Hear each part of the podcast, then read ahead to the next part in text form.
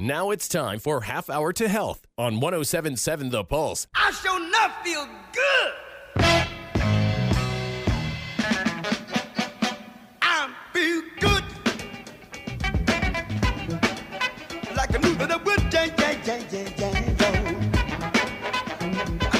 Morning and welcome to Half Hour to Health. I'm Dr. Stephanie from Crossroads Chiropractic, and our guest today is naturopathic doctor Dr. Barry Taylor. Thank you for being in the studio for us. Thank you for having me again. We have a really fun show planned for our listeners today. It's your Love Your Body health tips for pets. So, four legged creatures need to be healthy too, and how we treat our bodies as humans could be reflected in how we're treating our animals and helping them to be healthy as well. So, holistic health principles for us, there c- could be holistic health principles for your pets as well. Could be. Could be. We're going to find out today. Could be. I'd like to start off, Dr. Steph, by um, paying homage to a good number of people, as you and I discussed this show over the last weeks, couple of months. Um, I, I, I went back through my memory of the two leggeds who have guided and taught me that I've been really blessed to have sat with, learned from, taken pets with. Um, Keith Benedict has passed away. He was a uh, older veterinarian who practiced on Cape Cod. I had a cat who was very sick, and um, took him to a regular vet and called Keith down on the Cape from Boston, about an hour away from where I lived. And he said, You better bring the cat home. If the cat's going to make it, it's going to make it because it appreciates the love you give it. Keith was an extraordinarily religious man of Christian faith.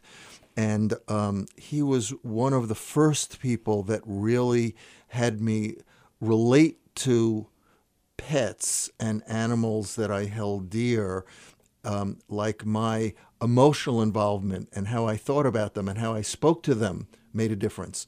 Um, Herb Tanzer in the early 80s uh, was also a veterinarian.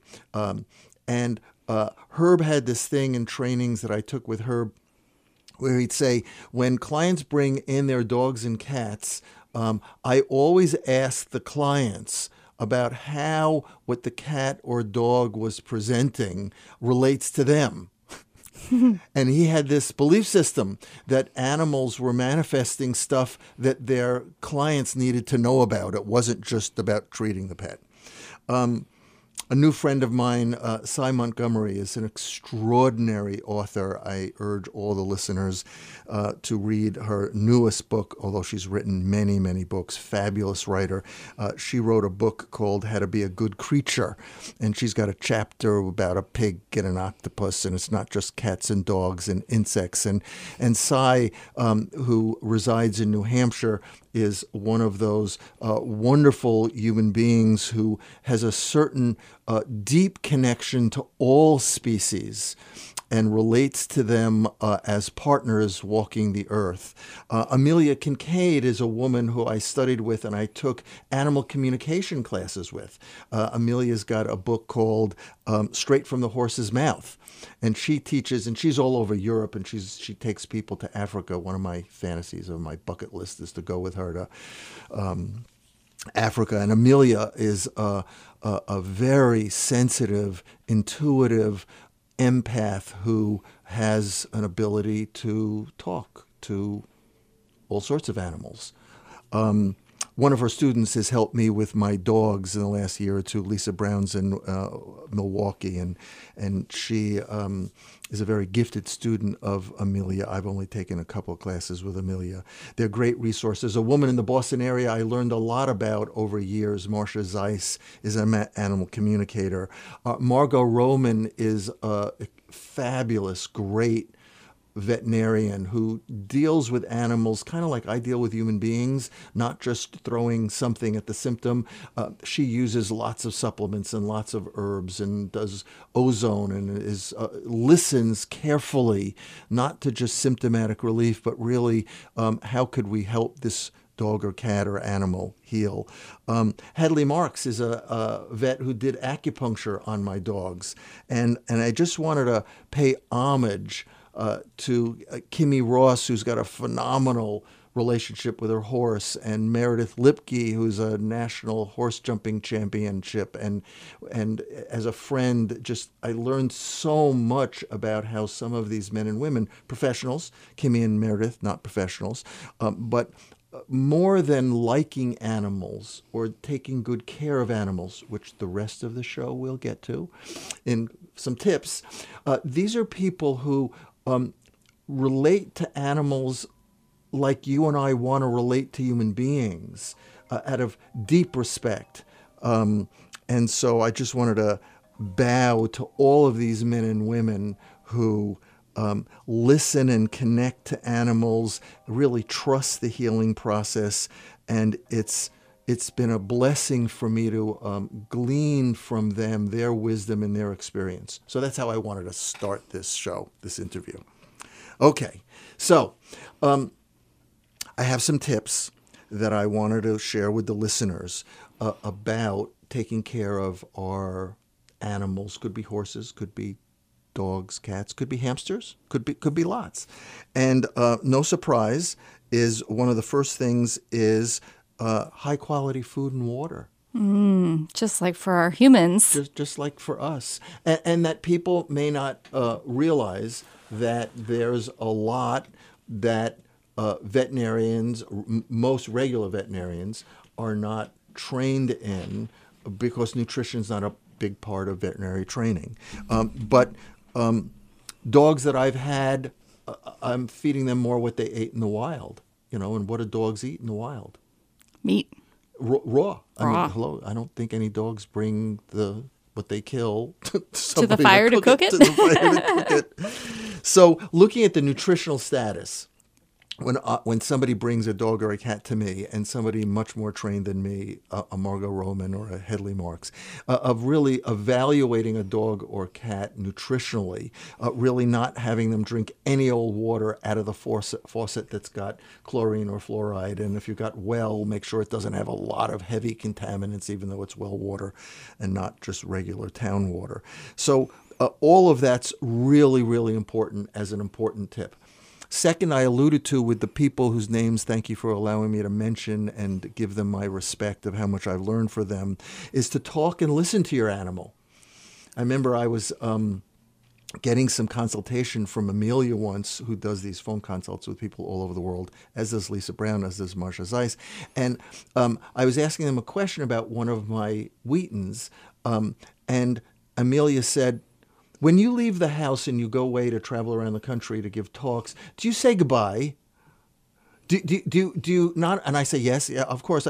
And do you always say, I'll be back in a couple of days? And I go, um, uh, I say uh, goodbye, I'll miss you. She said, well, you've got to tell the dog that you'll be back. it's like, okay.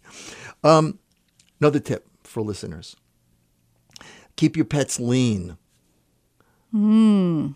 You know, when you know when I'm walking down the street, you know, I, I I'm just the kind of guy where I may I pet your dog, may I say hi to your dog, may may I you know don't just automatically think the boundary issue. Um, but how many dogs or animals do we run into that are a bit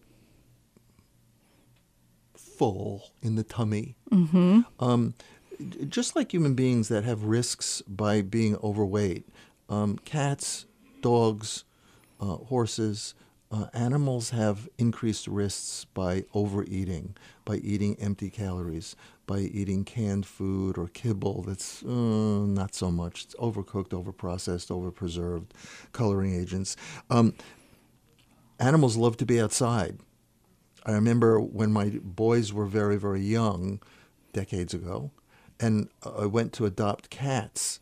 The person we were getting cats from wouldn't allow us to adopt cats unless a we got two because the cat would be lonely didn't and the person also uh, wanted to be very very careful about if we were going to let the cats out and where we were going to get let the cats out because um, cats could be prey to all sorts of other animals so animals love to exercise different than how citified you and I might be, and we have to go to a gym.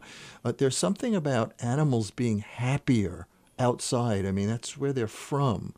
So don't get me started. Another story, another show might be about zoos. I'm not a big zoo person, but keeping animals in captivity. Um, so there's something about a happy pet as an animal that is connecting to nature. I know we don't take cats for walks, but you know some cats, if if if you're able to not keep them in your apartment or your house, and they're able to claw a tree and they're able to chase animals. You know, there might be something about cats being healthier and happier and, and much less frustrated because they're inside. Something that was new to me that I learned by having dogs the last 20 years is that mouth health is very, very related to the overall health of an animal. And and people like Meredith and Kimmy who have horses, and I've learned that this is true. Uh, I'm not sure how true it is for cats, but I know it's extremely true for dogs that listeners, if they have a dog, uh, brush your dog's teeth or have the teeth professionally cleaned by a vet or somebody who knows what they're doing. Um, because there are a lot of dental concerns that when um, teeth that then need to be pulled, but they're not getting pulled for, say, a dog or a horse, that can really relate to other problems in the dog or horse's body because that tooth is rotten. Uh, now, that's also true for human beings that most human beings don't know that every single tooth in a human being's mouth is related to a different organ. Really? Who knew? So there's a whole chart I show my clients about which teeth are connected to what organs, and there's a nice Swiss chart that's got that. Um, digestive health for animals. Really, really, really important. Um, um, mostly dogs that go on walk that drink any kind of stream water that might have be runoff from something and you know you're taking a dog through a wonderful walk through some wooded area but there might be bugs or parasites and um, there might be food that dogs cats eat that give them different bugs. So um, i give animals uh, uh, something from the love your body supplement line which is a very very high end flora that I might give a half a capsule or a capsule depending on the weight of the animal. Um, and that's something really important for a lot of animals. Just like there's this naturopathic notion for humans, health or disease begins in the colon. Same thing for animals. The health of a pet can very much be related to is your pet pooping regularly? Does it have loose stool a lot? Um, and is it eating well and well rounded? Love your body tips for pets. Yeah. This is fantastic. And I know we've got more, but we've got to take a break. Okay. So stay tuned here on Half Hour to Health. We will be right back.